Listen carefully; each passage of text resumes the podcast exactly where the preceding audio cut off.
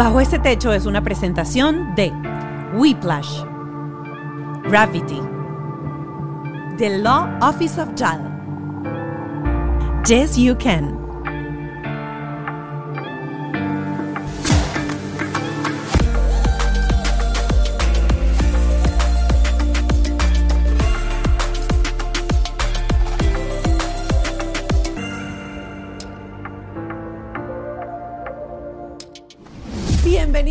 A Bajo este techo. Hoy un episodio en donde nos centramos en dos cosas básicas con mi invitada Chiqui Baby.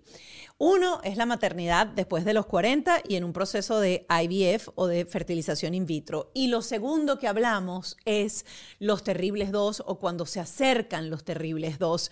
Su nena Capri Blue de dos años o casi dos años está entrando ya en esta etapa en donde empiezan los desbordes emocionales, las pataletas. Así que ahondamos mucho en ese proceso de ser mamá. Así que también tocamos los temas de ser mamás después de los 40. ¿Afecta, no afecta? No tenemos la misma resistencia, qué pasa con las horas de sueño, estamos cansadas, agotadas, no tenemos la energía. Bueno, hoy nos desahogamos, dos cuarentonas en este programa hablando de la maternidad después de los 40.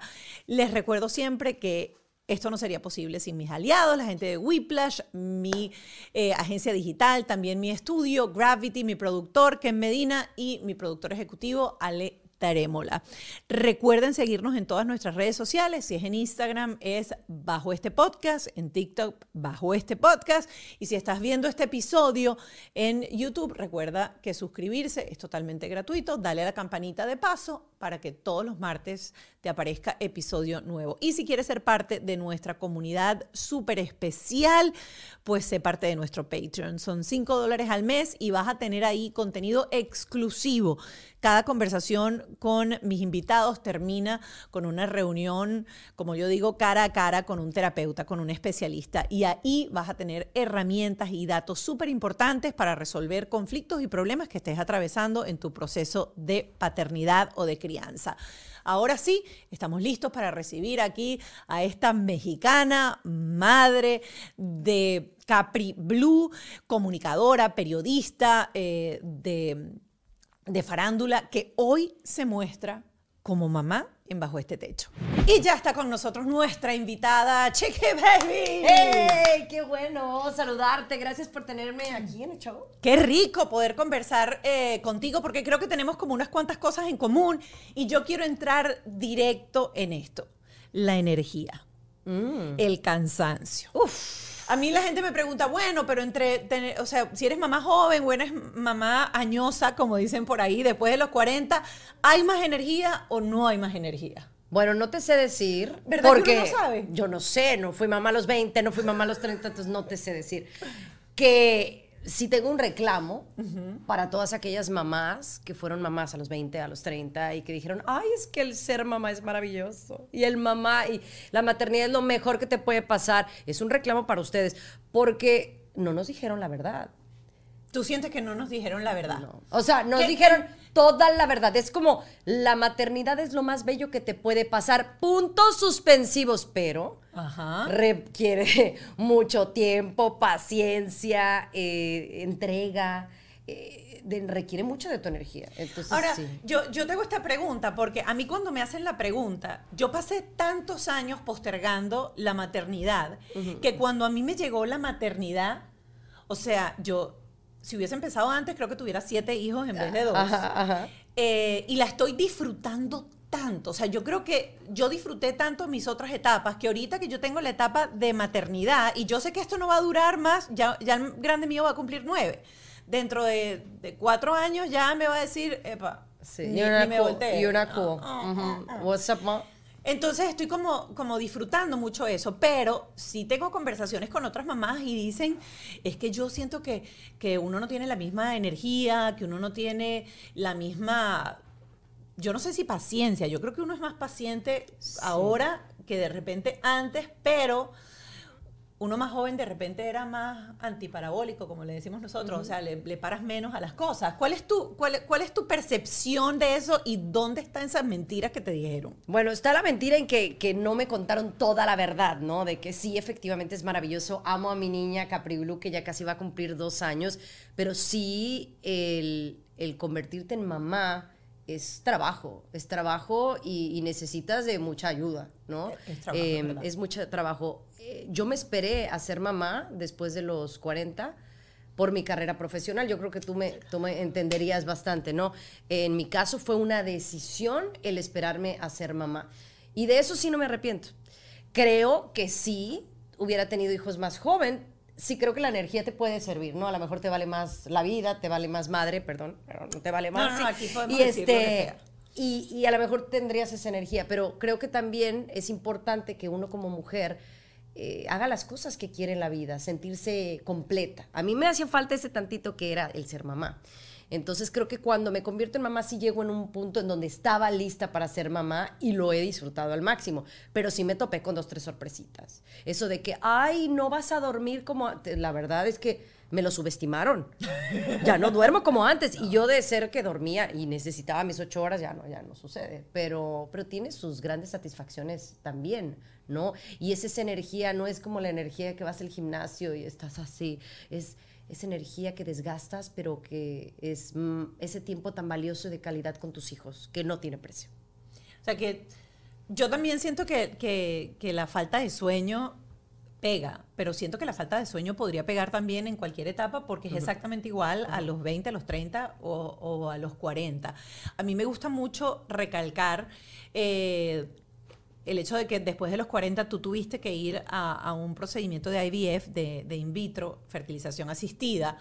Eh, háblanos un poquito de eso, porque a mí siempre me gusta crear mucha conciencia, sobre todo en las mujeres que hoy en día quieren por alguna u otra manera procrastinar su fertilidad, uh -huh. porque no todas tienen la suerte de llegar a los 40 y en el primer intento tenerlos o tener los óvulos con la calidad de óvulos que se necesitan, porque recuerden que a partir de los 35 años la fertilidad de la mujer se ve afectada en calidad y en cantidad. La del hombre, no, al final hasta los 70 años tiene el papá uh -huh. de Julio Iglesias que a los 70 Robert De Niro, no acabo de tener ahorita Robert De Niro, ese señor está mascando el agua, que no me oiga Robert De Niro, pero está viejito y fíjate, tiene, tiene una hija. Eh, la, verdad que, la verdad que sí, y yo creo que ese sí es una verdad que te, que te dicen y que es eh, realidad y mi doctor Fernando Ackerman me lo repite cada que tiene oportunidad. Y yo se lo digo a las mujeres que nos ven, ¿no? Eh, si tú eres una mujer y quieres ser mamá y anhelas ser mamá en algún punto de tu vida, que sepas que lo del reloj biológico es una, es una verdad, ¿no? Entonces, si tú quieres hacer una carrera como a lo mejor nosotras y esperarte, pues debes de congelar tus óvulos. ¿no? Eso, eh, a veces hay muchas mujeres que se esperan a, a, tener el príncipe azul, pero el príncipe azul no existe. Entonces, si tú quieres ser mamá, yo creo que sí hay que planear el rollo de, de los óvulos, ¿no? Eso es mi consejo, pero ese no es mi caso. ¿vale? Uh -huh. eh, hablemos, hablemos de mí. Mi Tampoco caso, fue el mío, yo me enteré de eso después que estaba metida en el paquete, Ajá. en el problema. No, y que sepamos que hay al, algunos empleadores, eh, compañías en las que tú puedes trabajar, que a lo mejor el, el, insurance en estos tiempos, ya hay algunos seguros que sí cubren el, el procedimiento. Entonces, si tienen la oportunidad, investiguen. Eh, creo que es algo muy, muy positivo, especialmente para las nuevas generaciones que no creen en el matrimonio, que no necesitan estar con un hombre para ser feliz, pero simplemente quieren ser madres. Bueno, esa, esa es una oportunidad. Fíjate que yo siempre anhelé ser mamá, pero yo quería hacerlo en el momento correcto. Y dicen que el momento correcto no existe, pero sí traté de postergar y decir, bueno, voy a ser mamá cuando sea el momento preciso, cuando tenga más dinero, cuando mi carrera esté en cierto punto. Y siempre pasaba algo, ¿no? O eh, nunca llega lo que tú quieres. Siempre o sea, está como que casi, casi, casi, pero todavía no es. O siempre, o siempre quieres más. Primero, bueno, obviamente yo me quería casar, ¿no? Entonces, bueno, me, me caso con mi esposo. Eh, digo, bueno, hay que disfrutar el matrimonio. Luego que llega la oportunidad de trabajo. Luego que múdate de, a Miami. Yo acababa de comprar una casa cuando me piden mudarme a Miami. O sea, tuve que dejar mi casa nueva para mudarme a Miami, pero son todas esas cosas en la vida que tienes que aprovechar las oportunidades. Luego me tocó cubrir el, el Mundial de Rusia. Entonces era después del Mundial de Rusia, porque eran irte 40 días. O sea, de- entonces iba postergando. ¿Y ya ese entonces estaba solamente con tu médico ginecólogo, obsté- Sí, sí, sí. ginecólogo o con el de fertilidad ya? No, no, no. Yo estaba con mi, Ginecólogo. gi- con mi ginecólogo, me decía que yo todavía estaba bien, ¿no? Entonces todavía no estaba pensando en exactamente qué procedimiento tenía que hacer. Pero ya después de los 35 dije, bueno, ya eh, quiero ser mamá. Entonces ahí ya mi esposo, él pensó que nunca se iba a volver a casar, ¿no? Él tenía tres hijos de su primer matrimonio y pues tenía la vasectomía, algo que le sucede pues a muchas, a, a muchas parejas. Entonces, bueno, pues dijimos, ¿no? Pues cualquier, pues, el- el- la vasectomía, la reversible, ¿no? Sí. Bueno, pues entonces un doctor nos dijo, bueno, podemos hacer eso, te sale tanto dinero y las probabilidades de que tú quedes embarazada son de un 80%. Entonces no vale la pena hacer el procedimiento a él si no es al 100% Claro. lo que te conviene. Entonces, eh, varios médicos, no solo uno, me dijeron que para mí lo más conveniente y más seguro era hacer el procedimiento IVF. Entonces, estando aquí en Miami, a los 39 años me hicieron todos los estudios y hice todo el procedimiento para la... Me sacaron los óvulos, los óvulos van a hacerse, tú sabes, el Los embrión. combinan con el Y espermatozoide. este y bueno, yo siento que la IVF también ha sido como una moda, ¿no? Entonces yo sí siento que es importante que sepan que eh, hay muchas mamás que dicen, ay, es que me hice la IVF, ¿no? Y que no es un procedimiento tan fácil como nos lo dicen. Y te lo dice alguien que me pegó a la primera, que soy muy afortunada, ¿no? Al primer procedimiento me pegó, pero es para mí es como una montaña rusa. Es un procedimiento muy preciso, de mucha disciplina, de muchos pasos, y cada paso es tan importante como el anterior. Claro. Y bueno, fue muy afortunada de que Capri Blue, que ahora ya casi tiene dos años, eh, fue producto de, de una ¿Hicieron prueba genética? También. en prueba- Es que muchas veces ah, uno, uno se lo toma a la ligera, pero tú te pones a pensar y cuando haces IVF a partir de los 40 años, eh, las probabilidades de alguna enfermedad genética o que haya un defecto en ese embrión, ya sea por la madre o sea por el padre, se incrementan. Y cuando haces un procedimiento IVF, tienes la posibilidad, por lo menos, de hacer un descarte de alguna anomalía genética, es decir, que haya algo en los cromosomas que no funciona. Claro. Eh, y creo que también eso es algo para quien no se los explica, que uno llega a los 40 y uno dice, no, buenísimo. Es como, es como pescar dentro de, dentro de un saco y pum, que te salga una manzana verde en vez de roja. Y yo no sé si realmente, no, no recuerdo muy bien, pero no sé si eh, no- nuestro médico no fue como que nos dio la opción, era como, esto es lo que tienen que hacer. Y, y una de ellas era hacerte la prueba genética, eh, gen- genética, hacerte la prueba genética tanto él como yo primero. Ah, para ver si tenían algo claro. Sí, antes. Y creo que yo salí con algo, ¿no? Que- Pero si él no lo tiene, no hay tanto Sí, problema. no, O sea, yo, a mí me salió como algo y él nada, todo perfecto, ¿no? Entonces, ya después vas con el procedimiento IVF. Ahora, ahora, antes de que entres en esto del procedimiento IVF, quiero eh, hacer, a- hacer parada aquí porque nunca hemos conversado sobre eso. Y yo siento que hoy en día todas las personas cuando deciden tener hijos tienen que hacerse esa prueba genética. Claro. Porque resulta que si tú tienes una anomalía en un gen y tu pareja tiene esa, mismo, esa, esa misma, eh, hay 25% de que tu hijo salga con ese desorden cromosómico. Y yo no sé si recuerdan, creo que Wonder se llama la película de Julia Roberts, en donde el niñito iba siempre con un, con un casco o con una cosa cubriendo su cabeza porque... para que no le pegara la luz. No, era, ese era porque tenía eh, uno de estos, eh, digamos, enfermedades o síndromes cromosómicos en donde se combina el del padre y el de la madre y ¡pum! Y te llevas esa sorpresa. Y uno a veces dice, no, vamos a tener hijos y uno no se preocupa. Claro, yo creo que debería de ser algo que se debería de, debería de ser. ¿Y, y qué pasa, no? Eh, yo tengo una conocida, ¿no? Eh, que le sucedió que a los 3, 4 meses le dijo el doctor, tu bebé viene mal. Y ahí O hay sea, que tomar y entonces una hay una decisión drástica y muy difícil de saber si continúas con tu embarazo o no.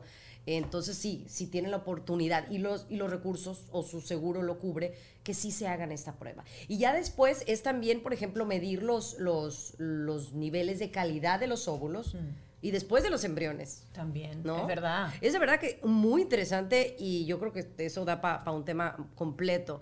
Pero sí, el procedimiento IVF, yo no siento que me fue tan mal. Yo, yo creo que lo único que yo me preocupaba era que no engordara mucho, porque decían que las hormonas a muchas mujeres sí les afectan. A mí, pues me puso barrigoncita tantito, pero no me afectó tanto el procedimiento de las hormonas, de irte a sacar sangre cada dos días. Yo salí picoteada de aquí, a mí que no se me notan las venas. O sea, es un procedimiento muy, eh, ¿cuál es la palabra? Eh, No, es fuerte. Es Eh, fuerte emocionalmente, es fuerte, fuerte. económicamente, es fuerte en todo sentido. O sea, aquella vez, imagínate que tú vas a hacerte la prueba de, de embarazo y te tienes que esperar, pues, las horas, porque te hacen la prueba de sangre, te tienes que esperar, pues, no sé cuántas horas son, son 24, para que la enfermera te hable y te diga si estás embarazada o no.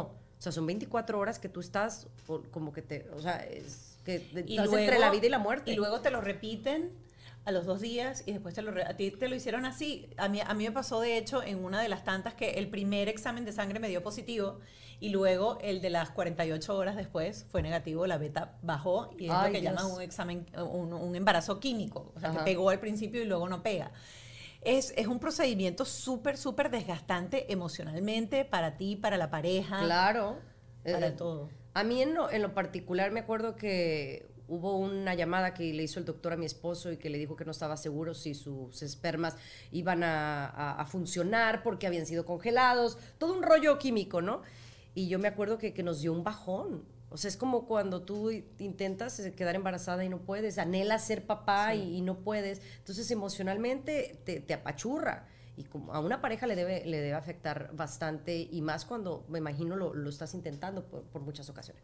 No fue mi caso y te digo, soy muy, muy, muy afortunada, pero, pero sí es importante que la gente sepa que no es un procedimiento fácil eh, y requiere mucho de, de- de uno, ¿no? O sea, después de que, imagínate, quedas embarazada y que tú estás feliz de la vida porque estás embarazada, tienes que inyectarte tres meses después la progesterona Sí. Para que pegue, Sí. porque acuérdate que tú te embarazaste eh, de, De manera, manera- artificial, ¿no? Entonces, eh, son, son muchas cosas, pero, pero bueno, una bendición que tengamos esa tecnología y que ahora podamos compartirlo con más naturalidad. Llega Capri Blue. ¿Qué cambios has notado en positivo para Chiqui Baby y en negativo ahora que tocamos, por ejemplo, lo de la energía, etcétera? ¿Qué cosas? ¿Cuál, cuál fue eso más retador eh, de, esos, de esos, bueno, casi dos añitos? Pues fíjate que tengo más cosas positivas que, que negativas. Obviamente para mí yo siempre he sido una dormilona. Yo creo que como tú sabes, de Blancanieve y los siete enanos, yo era el enano que, Que- que todo el tiempo dormía y yo... Pero bueno, no me puedo quejar porque dormí 40 años de mi vida, así que no me puedo quejar, honestamente. Entonces sí, el sueño sí fue un rollo que a mí me, me afectó un poquito porque también quería ser la mamá héroe. Ajá. Entonces yo cada dos horas yo quería darle leche a mi bebé, yo quería eh, agarrarla, quería abrazarla. eh, me dice mi marido que él me dejó. Entonces, a pesar que fue muy duro esos, esos dos, tres meses, eh, también fue muy eh, bonito porque tuve la oportunidad de conectar con, con Capri Blue, ¿no? ¿Y te afectó ese, ese desvelo? Porque muchas han comentado aquí que sobre todo ese, ese agotamiento y ese cansancio pues empieza a afectar en el humor, empieza a afectar en, en- en una cantidad de cosas. Sí, yo creo que sí me ponía Sí. un poquito de, de mal humor. Entonces mi esposo dijo, oye, pues yo creo que sí, ahora necesitamos buscar a alguien que nos ayude. Eh, una, una señora que nos pueda venir a ayudar, no de noche, pero a lo mejor durante el día para que tú descanses. Y sí hizo una gran diferencia. Incluso mi pediatra me lo dijo. Me lo dijo, si tú tienes una enfermera de noche, créeme que te va a aliviar, o sea, te va a hacer de la noche a la mañana en tu eh, lifestyle. Pero la verdad es que era muy costoso. Entonces, pues no, no, no pude tener una enfermera de noche y alguien que me ayude de día tampoco. Pero sí encontré una señora que me ayudaba varias eh, horas en el día, entonces yo podía dormir o ir a hacer ejercicio, porque creo que es muy importante que uno no olvide que a pesar de que te conviertes en mamá, no dejas de ser tú una personita. Y creo que eso es bien importante, especialmente los primeros meses. Se nos olvida que somos Stephanie Gimonidis Chiqui Baby. O sea, ahora eres la mamá de Capri Blue. Pero es que tienes un bebé que te necesita al 100%. Ujú, o sea, es, Y- es difícil, es difícil encontrar el balance, pero creo que es bien importante.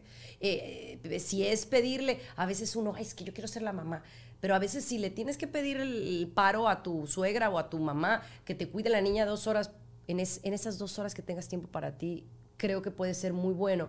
para las mujeres y en especial, por ejemplo, para mí, que gracias a a mí no me dio la depresión postpartum, que sí me ponía de mal, mal humor. Creo que a mí, te soy muy honesta, donde creo que me afectó más fue con mi esposo. Mi esposo y yo nunca nos peleábamos, nunca, o sea, siempre hemos tenido una muy buena relación, pero él es papá de tres niños, ¿no? Que ya son adultos. Entonces, como que él lo sabía todo, ¿no? Y él me quería a mí enseñar, ¿no? De alguna manera apoyarme pero entonces yo sentía que era como mi mamá o mi suegra diciéndome cómo ser mamá. Y entonces ahí teníamos riñas. Yo dije, oye, mi amor, tú y yo nunca nos peleamos, ¿no? Tú y yo nunca discutimos por algo y ahora era la niña. Oye, a ver, ponle bien el pañal. A ver, no. Entonces era como que él me estaba enseñando a mí cómo ser mamá. Era muy chistoso. Y ahí sí fue un poquito difícil porque a mí no me gusta pelearme con nadie, pero menos con mi esposo.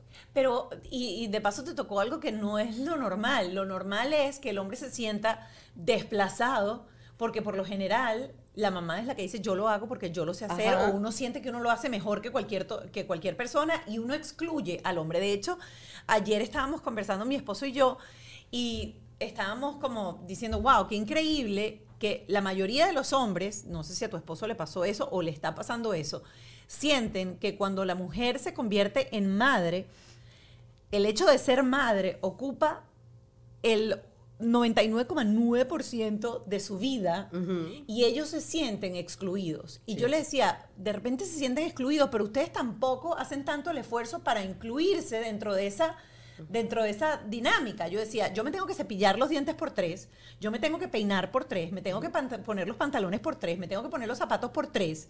Y, y, de paso, después quieren tiempo, ¿y, ¿y dónde está el tiempo para mí?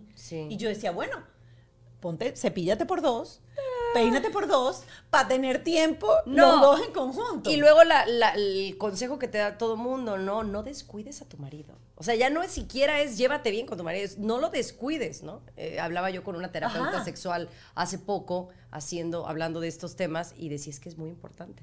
Entonces mi marido se reía, póndale, hazle caso.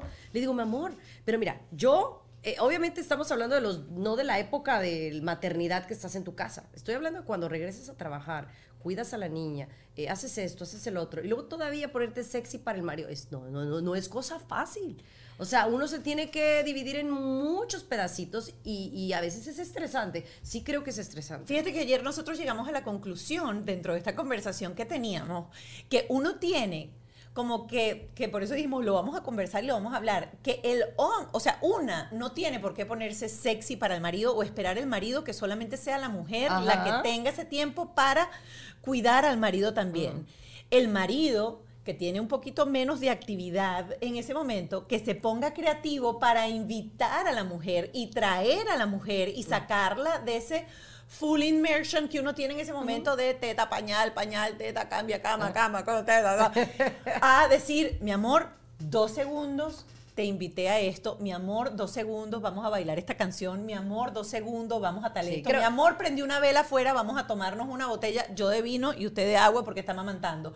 Pero que el hombre se ponga gerente de la parte romántica y sexual y uno, va, uno no va a decir que no. Claro, claro. A uno lo invitan a algo y uno no dice que no. Sí, no, no tienen que dejar a la mujer que haga, haga todo. Creo que yo he sido muy afortunada con mi esposo, tengo un muy buen marido, un buen, o sea, es alguien que, que siempre está ahí apoyando. Claro, ya te lo dejaron entrenadito. Eh, Súper entrenado.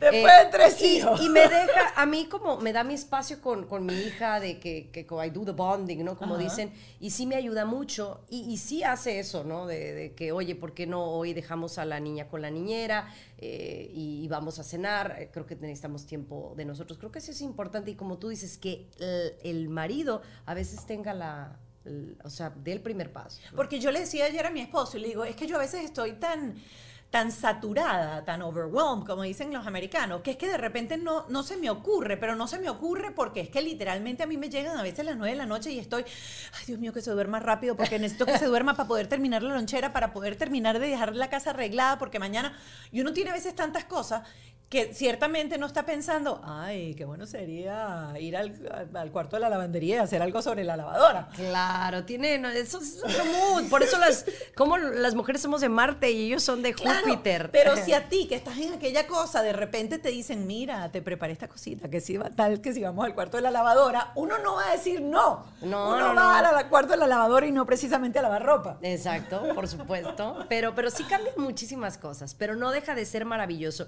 Y yo creo que una de las cosas que sí he aprendido de la maternidad, que yo creo que es uno de mis grandes defectos, o, o era, o sigue siendo, eh, pero ha mejorado, es la paciencia. Porque yo siempre así ando del tú por tú, eh, siempre con, con una vida muy fast-paced, siempre ocupada, siempre haciendo cosas, proyectos. Y entonces llega la maternidad y llega ese momento que tienes que dormir a la niña y la niña tiene 20 minutos en tus brazos y no se duerme. Entonces tienes que respirar profundo, disfrutar el momento y aprender a practicar esa paciencia. ¿Qué haces? ¿Cómo haces? Explica eso para ver si... Yo te- re- yo cuando, cuando, respiro. cuando te entra el demonio de Tasmania así, Sí, "No se sí, sí. Bueno, hacer cosas". como que hubo una fuerza externa a mí, Ajá. que no eran aliens, pero que me, como que me aplacaron, pues, me, me tranquilizaron, no sé si eran las hormonas, y entonces dije, ok, voy a respirar, voy a disfrutar este momento, que este momento no lo voy a volver a tener probablemente En unos otra años, vez, ¿sí? ¿no? Los bebés crecen muy rápido, ¿no? Y, y eso me dijeron, ay, disfruta el momento. De una semana a otra te cambia ese niño, esa niña, esa chiquilla. Ya Capri Blue, yo te la tenía aquí, ya, ya está así. Eh, y sí, sí aprendí a, a practicar la paciencia, pero fue yo creo que la respiración, el, el tocarla, el observarla, eh, que muchas veces eso me, me hacía como romper en, en- en sensibilidad o en llanto, porque no creía lo que yo tenía en mis brazos, ¿no? Pero creo que era algo, era que, algo que tenía que pasar y algo muy terapéutico que me, que me enseñó el, el ser mamá.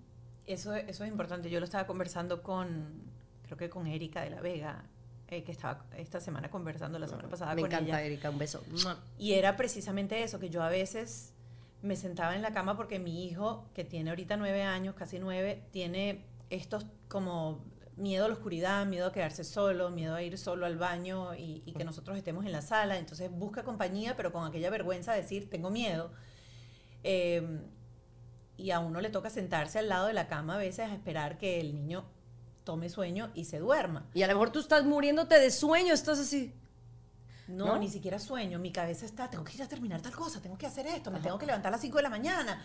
Y de repente yo hacía exactamente eso, ese ejercicio que tú estás diciendo ahorita, era respirar, mirarlo y decir, no hay nada más importante que estar aquí, quizás en un año ya no me va a pedir que lo acompañe a dormir, Va a así que "Vam- disfruta el momento. Pero hacer paz con esa sensación de angustia, porque hay como una sensación de angustia de que la, la vida se te va y tienes que correr, correr, correr, cuando lo más importante es ese disfrutar. angustia, ansiedad, y creo que ahora también el rollo de las redes sociales y el, el tema del teléfono es, es como, no sé, a mí me genera ansiedad el estar en contacto con mi gente o estar, ¿no? Y entonces llega un punto que la niña necesita de tu atención. Y a mí me enseñó, por ejemplo, que la niña se molesta cuando yo estoy en el teléfono o me hace, "Mm, mamá. ¿Así? Sí, porque no quiere que esté en el teléfono. Entonces dije, oye, este- mi, mi, mi criaturita, el único ser que yo traje a este mundo, quiere de mi atención y yo estoy en el teléfono. Entonces, por ejemplo, eso también me ha enseñado a que no me genere angustia el no estar en contacto con la tecnología, el, el hacerlo a un lado. Y si antes, si tú me marcabas, yo te contestaba inmediatamente, ahora tardo a lo mejor media hora en contestarte, a lo mejor tardo un par de horas en contestarte, pero porque estaba haciendo algo. Y entonces, alguien decía el otro día y dije, me robaron las palabras, tus prioridades cambian. Y sí, sí cambian. ¿No? Por ejemplo, ahora yo en estos últimos meses que he tenido más tiempo para estar en mi casa, para que, no he estado trabajando todos los días de, de 9 a 8, ¿no? como un horario normal, me ha permitido Whiplash está regalando logos en TikTok. Así que todos esos planes, proyectos, ideas, negocio que tienes toquito, toquito, toquito, dando vueltas en tu cabeza para el 2023 pueden tener una imagen genial, profesional y lo mejor de todo, gratiñán, gratis. Es fácil, solamente tienes que ingresar al perfil de Whiplash, comenta en cualquiera de sus videos el nombre de tu empresa, negocio, proyecto o podcast y ellos van a convertir esa solicitud en un branding completo para ti. Van a subir un video y luego te van a enviar todos los juguetes. Así que suben más de tres nuevos logos a la semana. Yo que tú no perdería la fe ni la constancia y empiezo ya a comentar. Su próximo video puede ser para ti.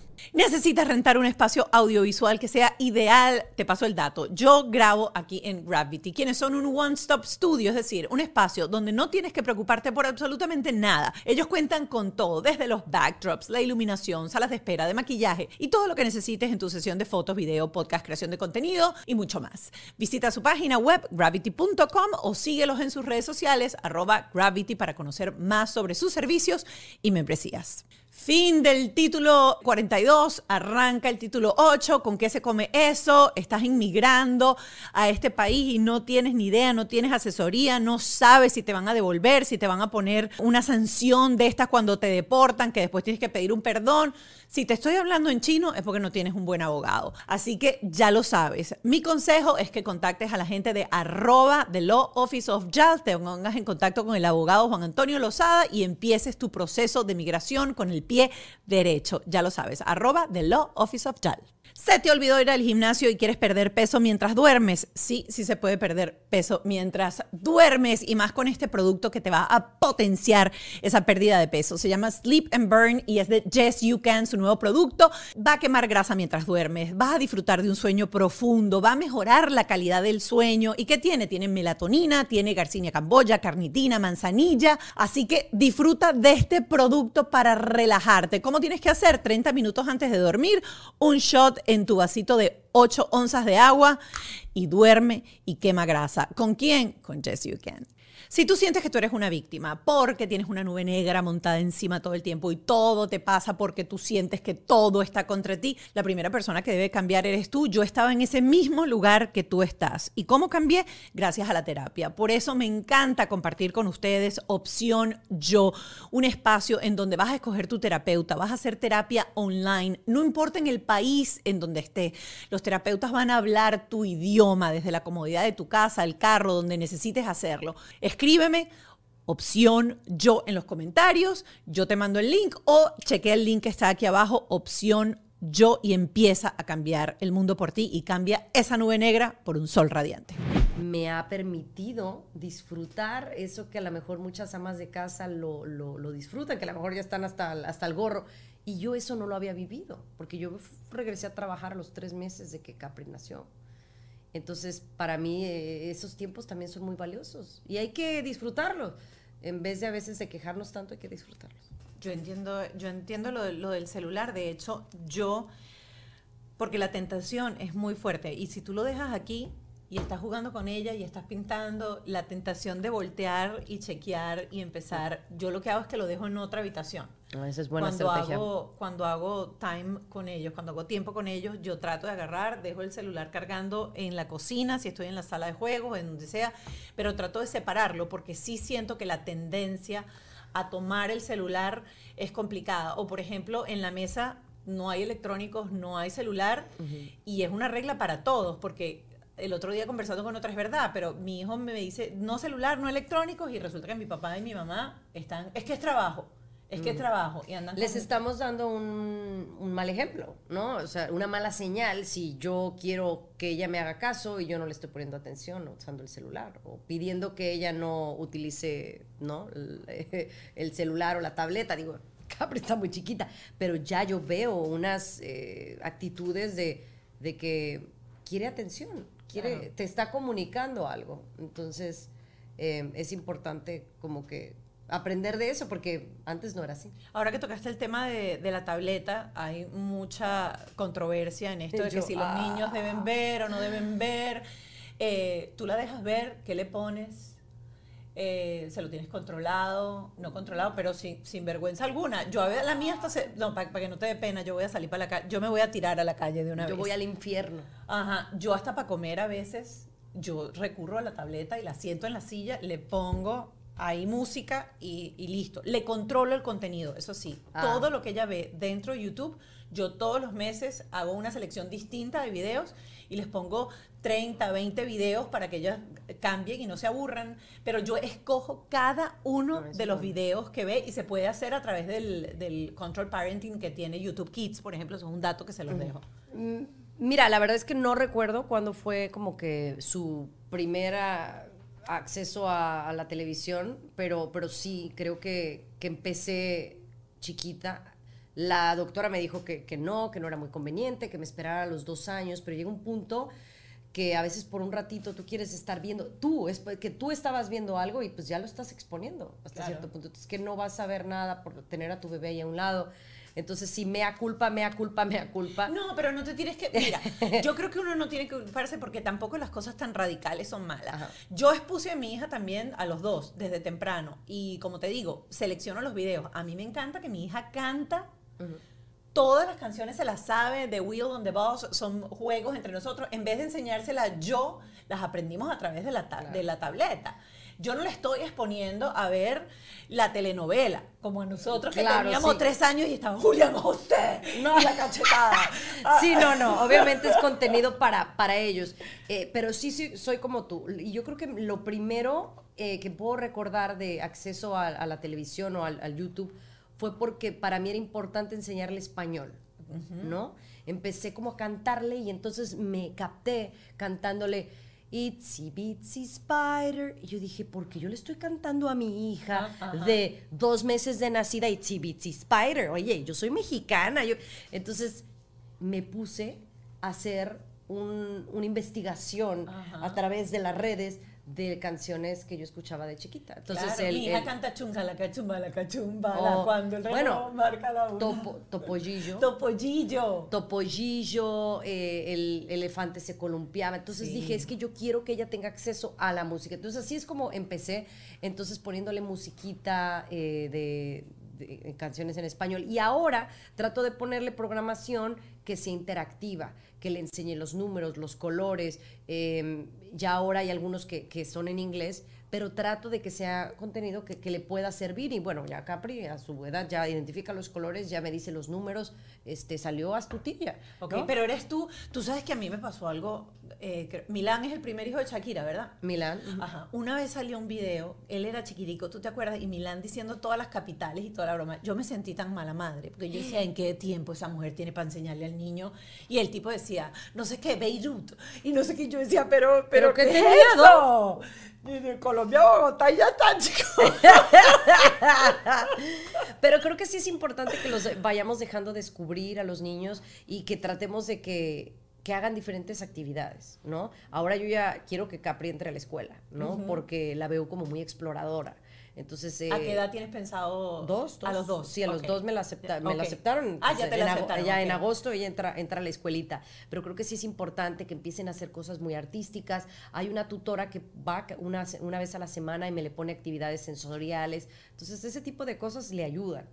Eh, y que pues tratemos de que la tabletita solamente sea cuando tú vas a cenar con tu marido y quieras comer a gusto. ¿Cómo eres con los desastres, con el patuque? Porque ahorita empieza, ahorita que dijiste actividades sensoriales. Yo el otro día los puse a jugar con el Kinetic Sand, que esto es como una arenita súper chévere que nunca se seca, no sé qué. Yo me volteé, fui a la cocina a hacer algo y cuando regresé, ellos habían hecho guerra de Kinetic Sand, se habían tirado el Kinetic Sand. Es decir, toda mi sala estaba llena, hasta por debajo de los muebles, estaba llena de la arena esa Creo que también ahí voy reprobando mi materia de maternidad, porque entonces el la primer vagancia que hizo Capri Blue eh, eh, me salió muy artística.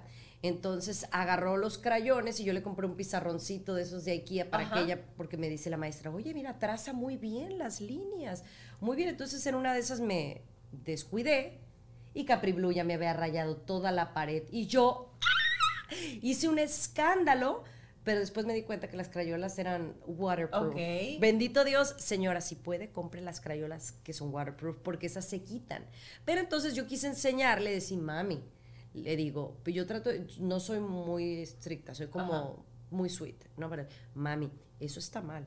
Las, las paredes no son para rayar. Para eso tienes tu pizarroncito. Mira, ¿ves este libro? Entonces yo voy y le explico, como dicen todas las psicólogas y terapeutas, que uno debe de conversarle a su hijo, no regañarlos. ¿Y qué hace mi hija? Me voltea a ver y me hace. Se burla de mí. Entonces, Pero ayer, ayer, o sea, yo decía, no rayes el piso. se burla de su madre. Que no rayes el piso. Ajá. Y seguía rayando el piso. O váyase. Y va ahí con, con la correteo. Entonces, pues llega un punto que, bueno, la deja rayar y luego, mira, mami, pero ahora vamos a limpiar, ¿no? Yo creo que la señora, la señora que la cuida es la que menos está contenta con eso, pero no, no soy tan dura. Creo que la, la quiero dejar e- explorar y ya llegar a su punto cuando tenga yo que Claro, ser no dura tienen, con ella. tienen dos añitos. Yo no conozco todavía a una persona, no sé, un niño de 15 que te raye las paredes. O sea, son como, como etapas y uno tiene que entenderlas, que está bien explicarle, está, pone- está bien ponerle límites. Eh, pero hay que entender también que ellos están en un proceso, como tú lo dijiste, de exploración, de, Claro. de medir. Cuando los niños hacen esa cosa de que tú le dices, no hagas tal cosa y ellos lo hacen, ellos no están retando, están en un proceso de solamente va- vamos a medir, vamos, vamos a o tú, la- tú lo regañas o le levantas la voz de repente. Mi amor, eso no se puede hacer. Y tú- ¿Cómo no te derrites ante ¿Cómo eso? Entonces tengo una, la quiero disfrutar, no quiero ah, dejarla hacer todo lo que quiera en la vida, ¿no? Pero creo que es importante dejarlo ser y explorar y bueno, pronto tendré mi, mi momento para ponerle sus límites. ¿Cómo has sido tú con el proceso de la comida? Porque la transición de el biberón o la leche materna, las papillas y después de las papillas a empezar a comer.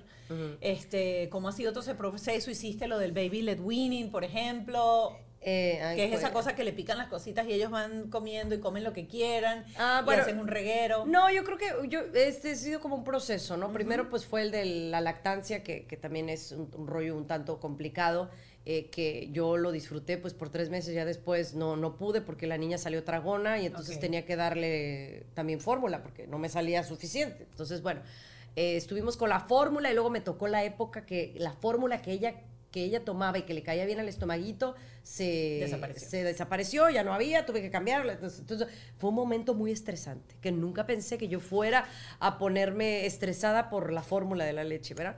Pero, pero bueno, eh, eso fue una etapa. Y gracias a Dios, eh, Capri Blue ha salido muy buena para comer. Ok. Entonces, primero empezamos con las papillas, ¿no? Todo verde, todo verdura, todo, y todo se ha comido. La verdad que todo, un día tengo un... tengo una, una anécdota de que le dije a la señora que le, que le hiciera, que ahí le había dejado los, los ingredientes para que le hiciera una papilla. Pero entonces luego me dice, oye, este, sí, agarré un poquito del pollo que estaba ahí en el, en el refrigerador y se lo puse a la papilla para que comiera pollo. Y le dije, era pescado. Y pues era, o sea, el pescado, ¿estás de acuerdo que Sí. es una de las cosas que, que se incorpora hasta después? Yo le empecé a dar papilla desde los como cuatro meses. Ok. Empecé a incorporarla así un, un día una comida, otra otra y así. Y ya como al mes empecé a darle trocitos de cosas, como el- le encanta el brócoli. Eh, ¿Cómo le dices tú? El brócoli, sí, sí. Pero, pero tú le dijiste un... Ah, baby led weaning. Ese, es que el baby led weaning salta las papillas. Ah. No, no pone papillas y solamente como que va poniendo eh, diferentes alimentos que tienen que ir cortados dependiendo de los meses y de la edad de diferentes Ajá. maneras. Yo tampoco hice eso. Eh, porque yo tuve en mi casa a mi tía, a mi mamá, entonces ellas son también de la vieja guardia en donde la papilla, La y la papilla. se la tienen que dar ellas, no es que le pones la papilla y la niña... No, no, no, no, sí, sí, porque... Pero eso lo hacen, o sea, la- la- lo ideal es que el niño empiece a descubrir, a ensuciarse, que la agarre con las manos, que la agarre con, el- con la cucharilla. O sea, creo que ese procedimiento de la papilla y luego que empezara ella, porque yo sí había leído que era importante que empezara ella a tocar los, los alimentos, eh, lo, lo empezamos a poner en práctica muy, muy pronto, pero eh, sí, definitivamente súper saludable y muchas verduritas y come de todo, la Y hoy día come, tú le pones y ella agarra o sigues Sí. dándole tú la comida. No, ella, ya tú le ella- sirves en el plato ella y ella agarra. Al menos que sea una sopita o algo que ella no, no pueda agarrar el- la cuchara. La cuchara. Eh, pero para sólidos, ella, olvídate. Yo he sido, yo he sido muy flojeta con eso y, y me arrepiento ahorita porque con esta que no es tan buen diente como el varón, porque el varón es muy buen diente. La niña me salió un poquito más mm, fastidiosita para comer. eh, lamento no haber incorporado de esa manera. También no lo hice porque yo tenía alfombra en donde yo vivía antes. Entonces no y esta cosa de dejar toda la comida, claro, porque es que al final aunque tú pongas un plástico abajo, eso es un chiquero, porque ellos juegan con la comida, tiran la comida, Sí, hacen sí, sí. desastre. No, a mí me, quita, me empezó a quitar la cuchara, entonces yo era la única que se le daba la cuchara y ella, se claro que la mitad lo tiraba y lo poquito se lo, se lo comía. Pero creo que ahí no, no he tenido mucha, mucha bronca, como dicen. Eh, Capri Blue ha sido muy, muy aplicadita y por eso está así toda cachetoncita. Ay, Qué rico. Mira, eh, te acercas ya a Los Terribles 2. Bueno, ¿Qué, qué has oído de eso? ¿O sientes que ya, lo, de- Ya. es precoz? yo le pregunté a, a la Ajá. doctora, le dije, oiga doctora, le digo, ¿es cierto lo de los terrible twos? Dice, claro. Le digo, pero es que ella no tiene tú y ya tiene terrible. este, y dice ¿Por que, qué? ¿Qué hace? Pues lo que pasa es que es caprichosita, es caprichosita y me hace tantrums. O sea, de repente, por ejemplo, digamos, ¿no?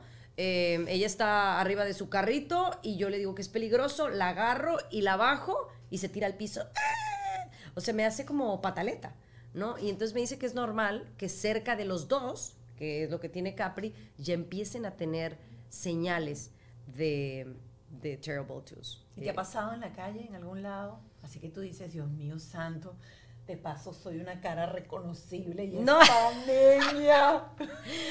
Bueno, lo que pasa es que se me pone muy... no es mi hija. No es mi hija. Que alguien la agarre.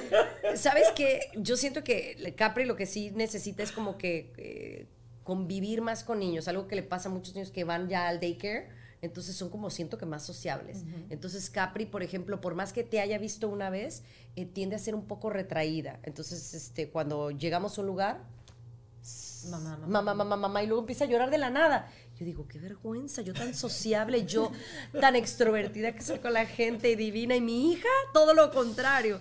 Entonces, bueno, dicen que es parte también de, no me ha hecho todavía ser así un ridículo, pero este, pero bueno, sí noto como ciertas características del Terrible Twos. Y sí, la doctora me dijo, y esto es un dato por si alguien no quiere tomar en cuenta o no, que, que le- el hecho de usar a veces las tabletas puede afectarles. Sí, los pone más Entonces irritados. los pone más irritables, más se lo, se lo quitas. Bueno, sucedió en el, en, en- ahorita me acordé, que yo quería tomar una foto en, un, en un- una primera comunión que estuve y entonces yo quería que le tomaran a mi hija la foto en grupo porque se veía preciosa y que también saliera ella en la foto, ¿no? Pero entonces Capri traía una galleta y yo le quité la galleta. No, olvídate. Se escuchó de aquí a Tijuana, México, eh, el grito de, de- de- de mi hija y me hizo todo una pataleta. Pero dentro de lo que cabe es muy buena chamaquita. ¿Cómo la controlas? Por ejemplo, ¿qué, qué haces para, para regularla otra vez cada vez que tiene una, pa- una pataleta? Bueno, creo que lo que he aprendido es que trato yo de, de, de tocarla y decirle, mami, todo está bien. Si ella está de plano muy irritable, la ignoro por unos segundos. Y eso me funciona. Ok.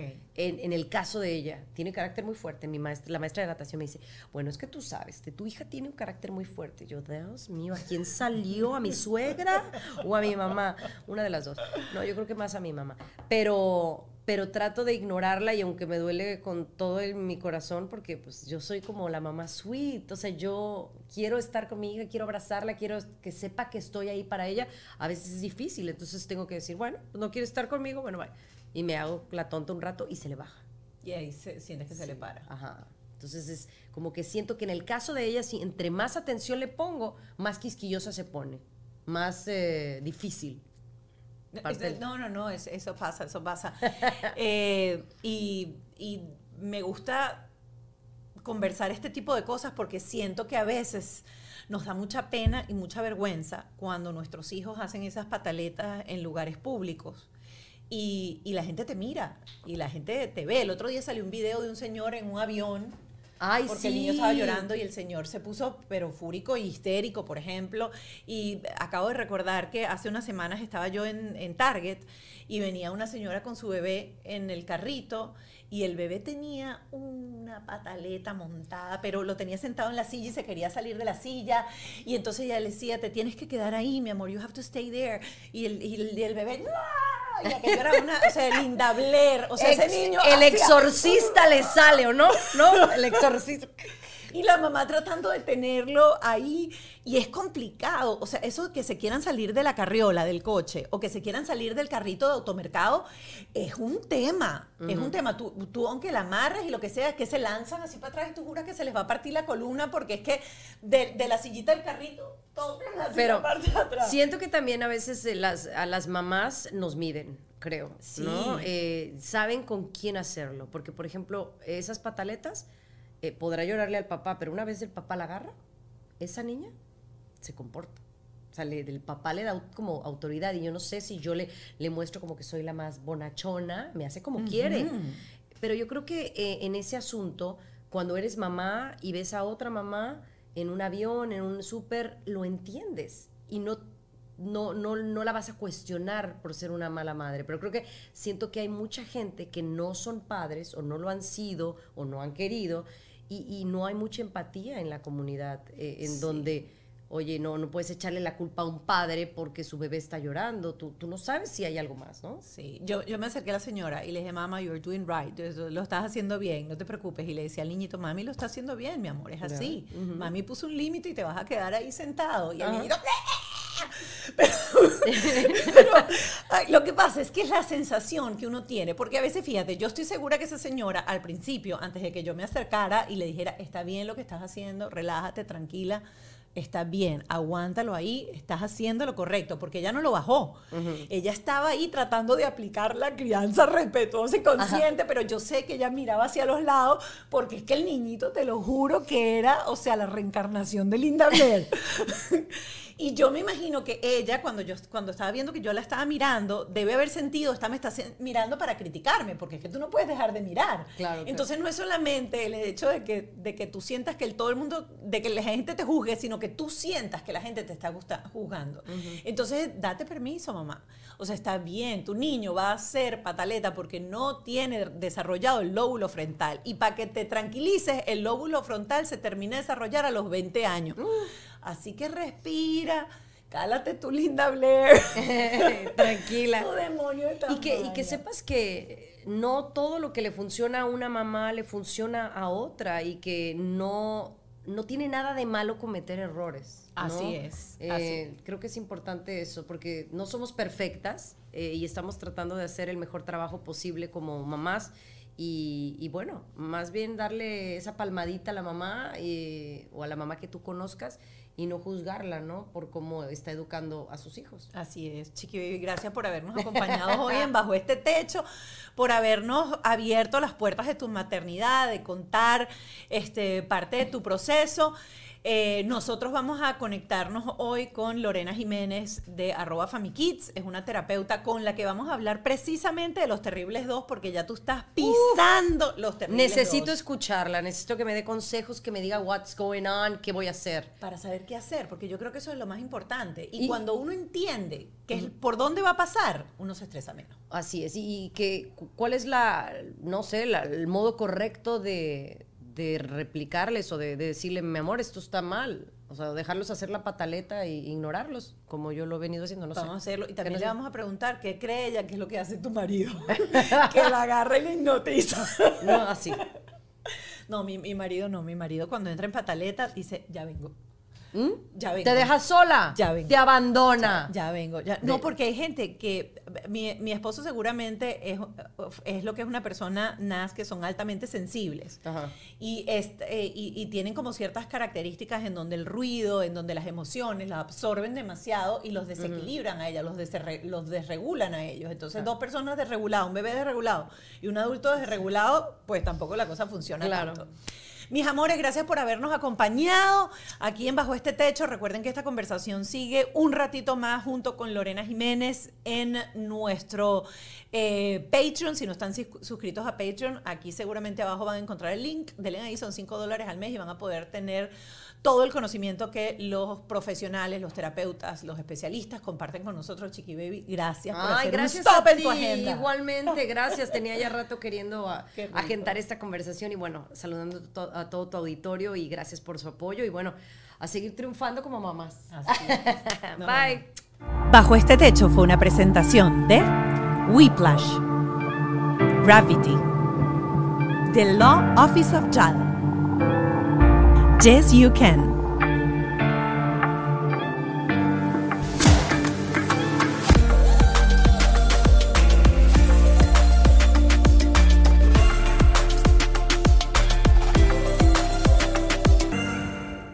¿Estás listo para convertir tus mejores ideas en un negocio en línea exitoso? Te presentamos Shopify. Tal vez no lo sabías, pero nuestro podcast More Than Mamis es un negocio y lo empezamos por supuesto para desahogarnos y hablar sobre la maternidad, no para convertirnos en expertas de ventas y del e-commerce. Así que sí, necesitábamos ayuda para vender nuestro merch y poner en marcha nuestra tienda. ¿Y cómo suena con Shopify? Llegó otra venta. Shopify es la plataforma de comercio que está revolucionando millones de negocios en todo el mundo. Ya seas un emprendedor desde tu casa o desde donde sea, Shopify es la única herramienta que necesitas para iniciar, administrar y hacer crecer tu negocio sin dificultades. Con Shopify puedo gestionar pedidos, envíos y pagos desde cualquier lugar, brindándote toda la información y estadísticas de tus ventas al detalle. Regístrate para un periodo de prueba con tan solo un dólar al mes en shopify.com barra sonoro, todo en minúsculas. Ve a shopify.com barra sonoro para llevar tu negocio al siguiente nivel. Shopify.com barra sonoro. ¿Estás listo para convertir tus mejores ideas en un negocio en línea exitoso? Te presentamos Shopify. Tal vez no lo sabías, pero nuestro podcast More Than Mamis es un negocio y lo empezamos por supuesto para desahogarnos y hablar sobre la maternidad, no para convertirnos en expertas de ventas y del e-commerce. Así que sí, necesitábamos ayuda para vender nuestro merch y poner en marcha nuestra tienda. ¿Y cómo suena con Shopify? Llegó otra venta. Shopify es la plataforma de comercio que está revolucionando millones de negocios en todo el mundo. Ya seas un emprendedor desde tu casa o desde donde sea, Shopify es la única herramienta que necesitas para iniciar, administrar y hacer crecer tu negocio sin dificultades. Con Shopify puedo gestionar pedidos, envíos y pagos desde cualquier lugar, brindándote toda la información y estadísticas de tus ventas al detalle. Regístrate para un periodo de prueba con tan solo un dólar al mes en shopify.com barra sonoro, todo en minúsculas. Ve a shopify.com barra sonoro para llevar tu negocio al siguiente nivel. Shopify.com barra sonoro. With the Lucky Land slots, you can get lucky just about anywhere. This is your captain speaking. Uh, we've got clear runway and the weather's fine, but we're just going to circle up here a while and uh, get lucky. No, no, nothing like that. It's just these cash prizes add up quick. So I suggest you sit back, keep your tray table upright, and start getting lucky. Play for free at LuckyLandSlots.com. Are you feeling lucky? No purchase necessary. Void where prohibited by law. 18 plus terms and conditions apply. See website for details.